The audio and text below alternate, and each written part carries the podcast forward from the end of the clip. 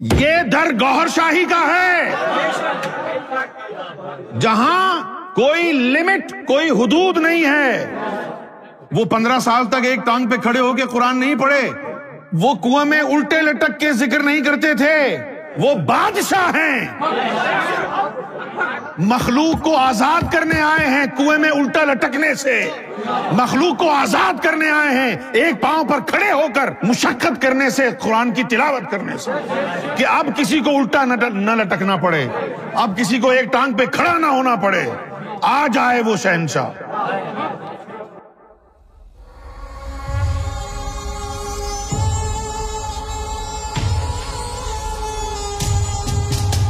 توجہ کی ایک قسم تو ہو گئی تقریر، اس کے ذریعے توجہ ہو جاتی ہے۔ اور دوسری ہو گئی قسم جو ہے، نظر۔ اس کے بعد چھونے سے بھی پھر سانس سے سانس ملانا۔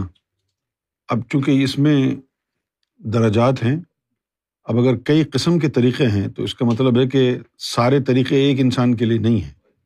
تقریر کی جو توجہ ہے وہ عام کے لیے ہے۔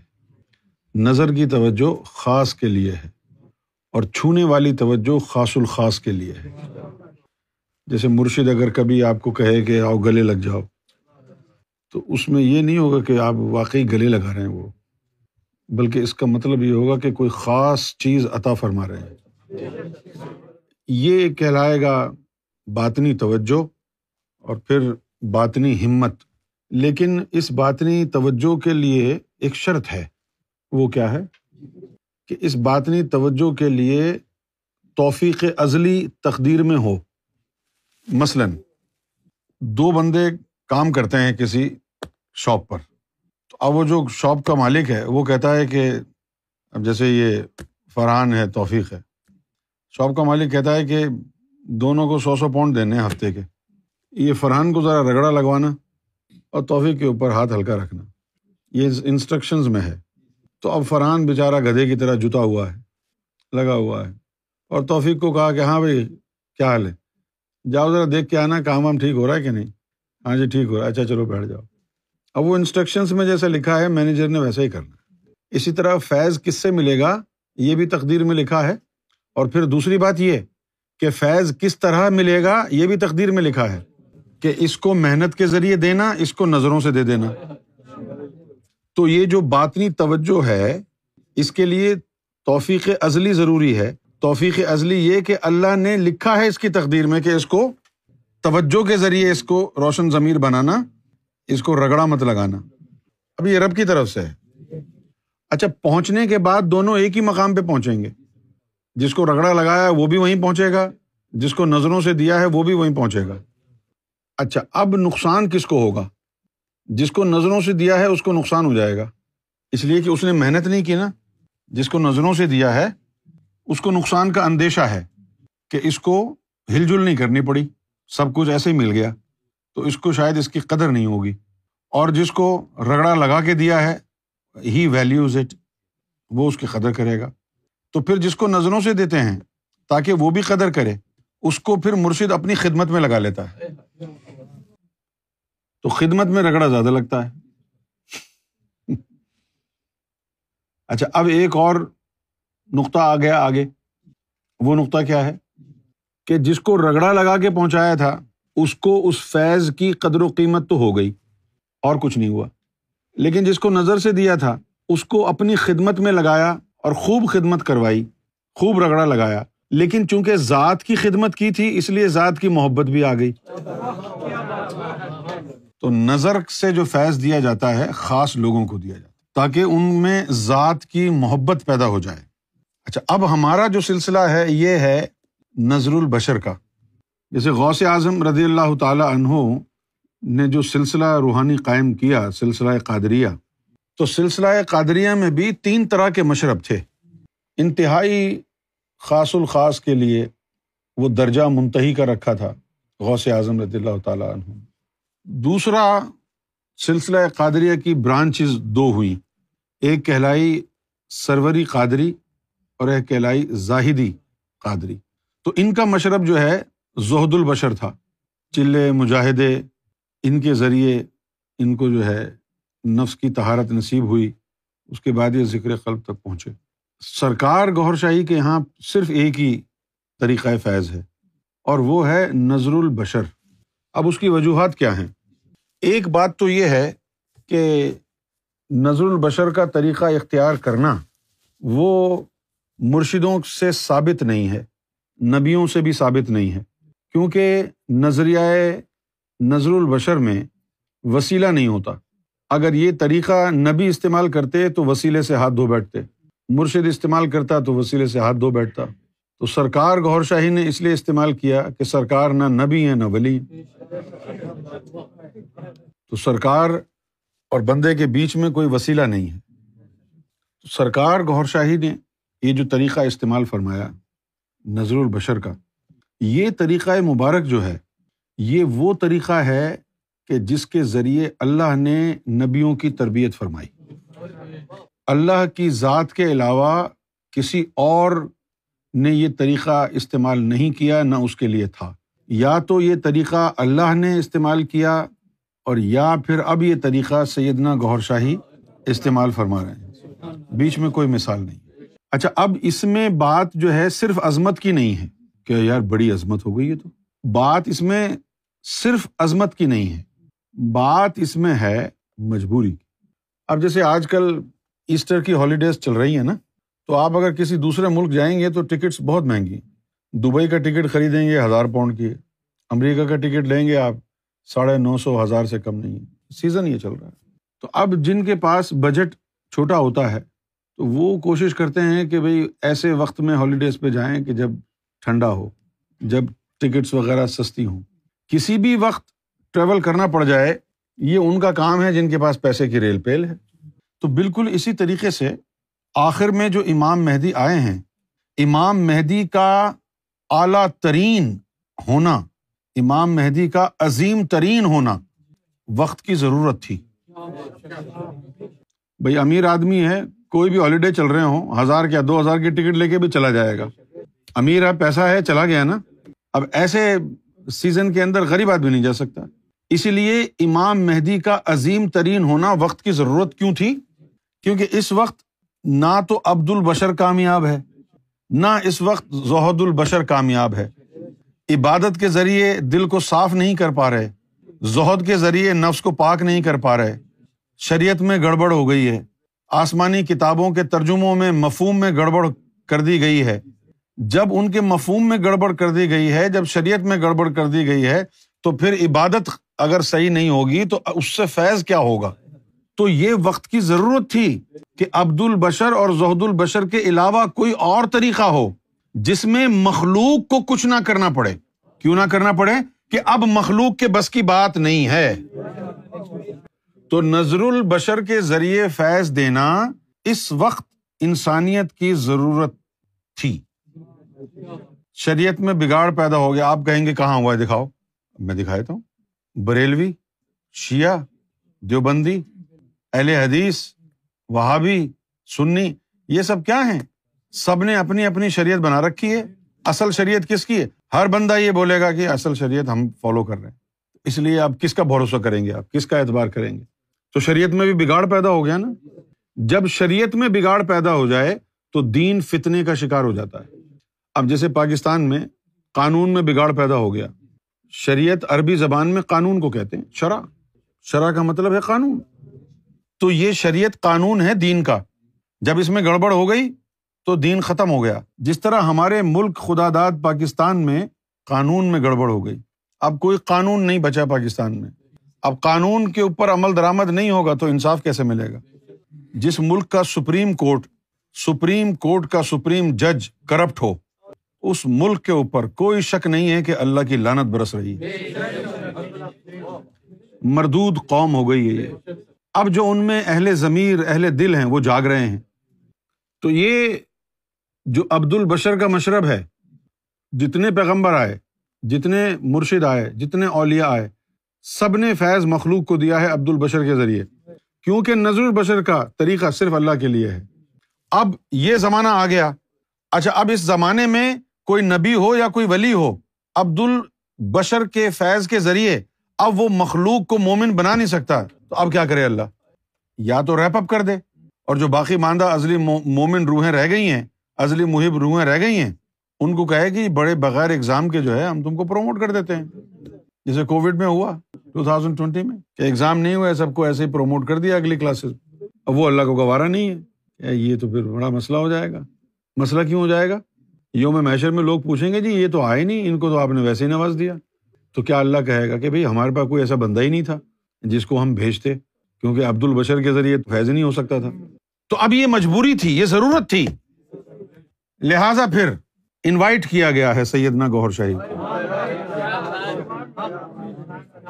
انوائٹ کیا گیا ہے۔ کیونکہ نظر البشر کا فیض انہیں کو جچتا ہے۔ ہاں انسان اس کا متحمل نہیں ہو سکتا۔ کیوں نہیں ہو سکتا؟ بھائی، کوئی نبی ہو، کوئی ولی ہو، سلطان الفقرا ہو، عاشق الہی ہو، کچھ بھی ہو۔ پوری انسانیت کو فیض دے دے کے وہ تو نکما ہو جائے گا۔ پوری دنیا کو عشق سکھا سب کی روحوں کو۔ عشق رنگ میں رنگ، پھر پتا چلے گا کتنا بڑا تو عاشقوں کا سردار ہے۔ اس پوری انسانیت کو فخر میں رنگنا، عشق میں رنگنا نہ سلطان کا کام ہے، نہ کسی قلندر کا کام ہے، نہ کسی عاشق کا کام ہے۔ یہ اس کا کام ہے کہ جس کے یہاں پر کوئی کمی نہیں ہے۔ جس کا تصرف لا انتہا ہے۔ جس کا تصرف لا انتہا ہے اور جس کا تصرف لا انتہا ہے، بانٹنے میں، دینے میں، بھر بھر کے دینے میں اسی کو تکلیف نہیں ہوتی۔ جنہوں نے چھتیس چھتیس سال، چالیس چالیس سال جنگلوں میں گزارے ہیں، پھر گناگاروں کے دلوں کو صاف کر کے دوبارہ پھر وہ گندے کر کے لے آئے پھر صاف کرنا پڑے۔ ان کو تکلیف ہوتی ہے جنہوں نے چھتیس سال میں کمایا تھا۔ جنہوں نے چالیس سال میں کمایا تھا، ان کے سینوں کو تکلیف ہوتی ہے اور جس کا تصرف لا انتہا ہے، اسے تکلیف ہی نہیں ہوتی۔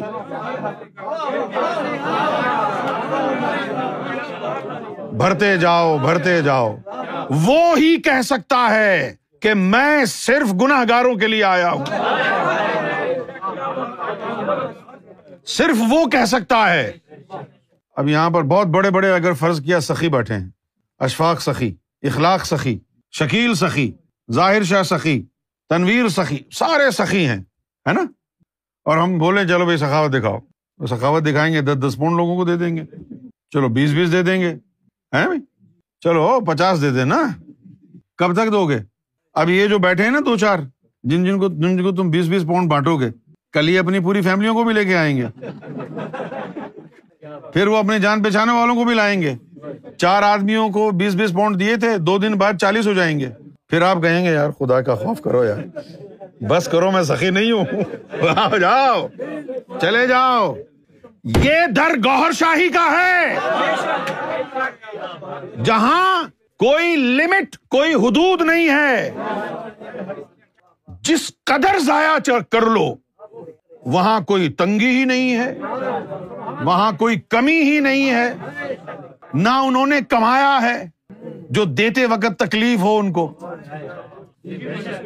وہ پندرہ سال تک ایک ٹانگ پہ کھڑے ہو کے قرآن نہیں پڑھے۔ وہ کنویں میں الٹے لٹک کے ذکر نہیں کرتے تھے۔ وہ بادشاہ ہیں۔ بادشاہ ہیں۔ مخلوق کو آزاد کرنے آئے ہیں کنویں میں الٹا لٹکنے سے۔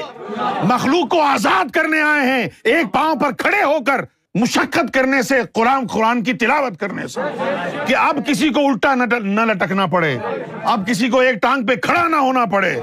آ جائے وہ شہنشاہ۔ بیٹھے رہو گھروں میں۔ بیٹھے رہو جہاں بھی ہو۔ پکارو جس کو پکارنا چاہتے ہو۔ اپنے اپنے نبیوں کو پکار لو۔ کعبے کو پکار لو۔ گمبد خزرا کو پکار لو۔ اور آخر میں جب کوئی بھی تمہاری مدد کو نہ آئے تو پھر گوہر شاہی کو آزما لو۔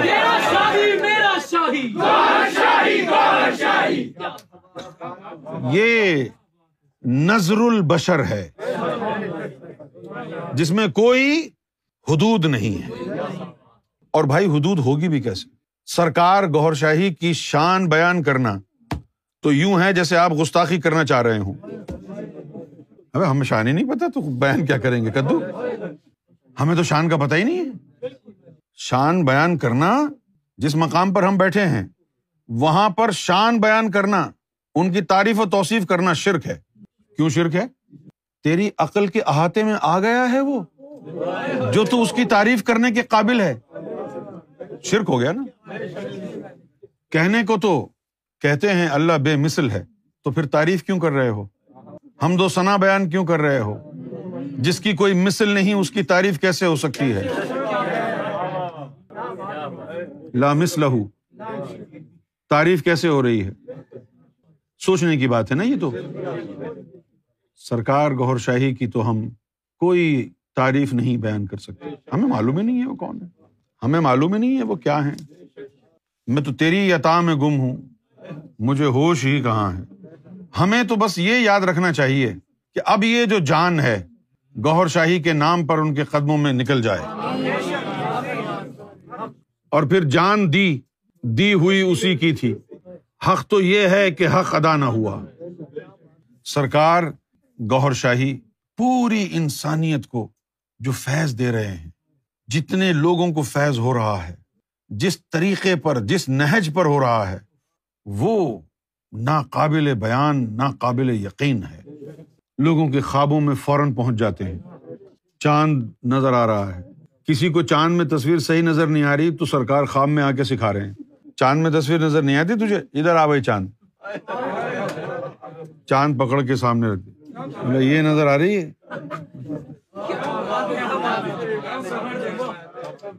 یعنی اللہ کی نشانیاں بھی بتا رہی ہیں کہ گوہر شاہی کی مجبور ہوں میں۔